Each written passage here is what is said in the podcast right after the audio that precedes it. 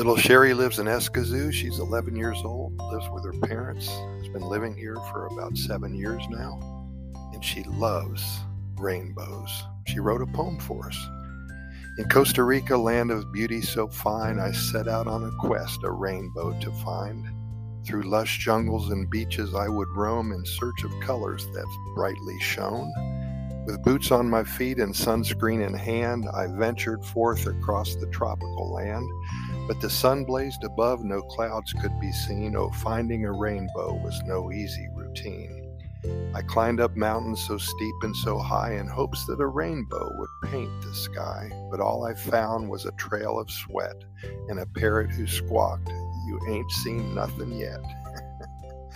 Undeterred, I pressed on to rivers and falls where exotic creatures made curious calls. But though I splashed in waterfalls grand, no rainbows appeared, not even a strand.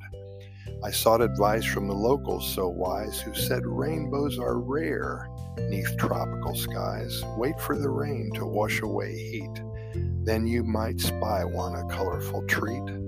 So I waited and waited day after day for storm clouds to gather, skies turning gray. But the sun persisted, stubborn and bright, mocking my quest with its blinding light. Then one day a miracle happened so sweet, a sprinkle of raindrops kissed my bare feet.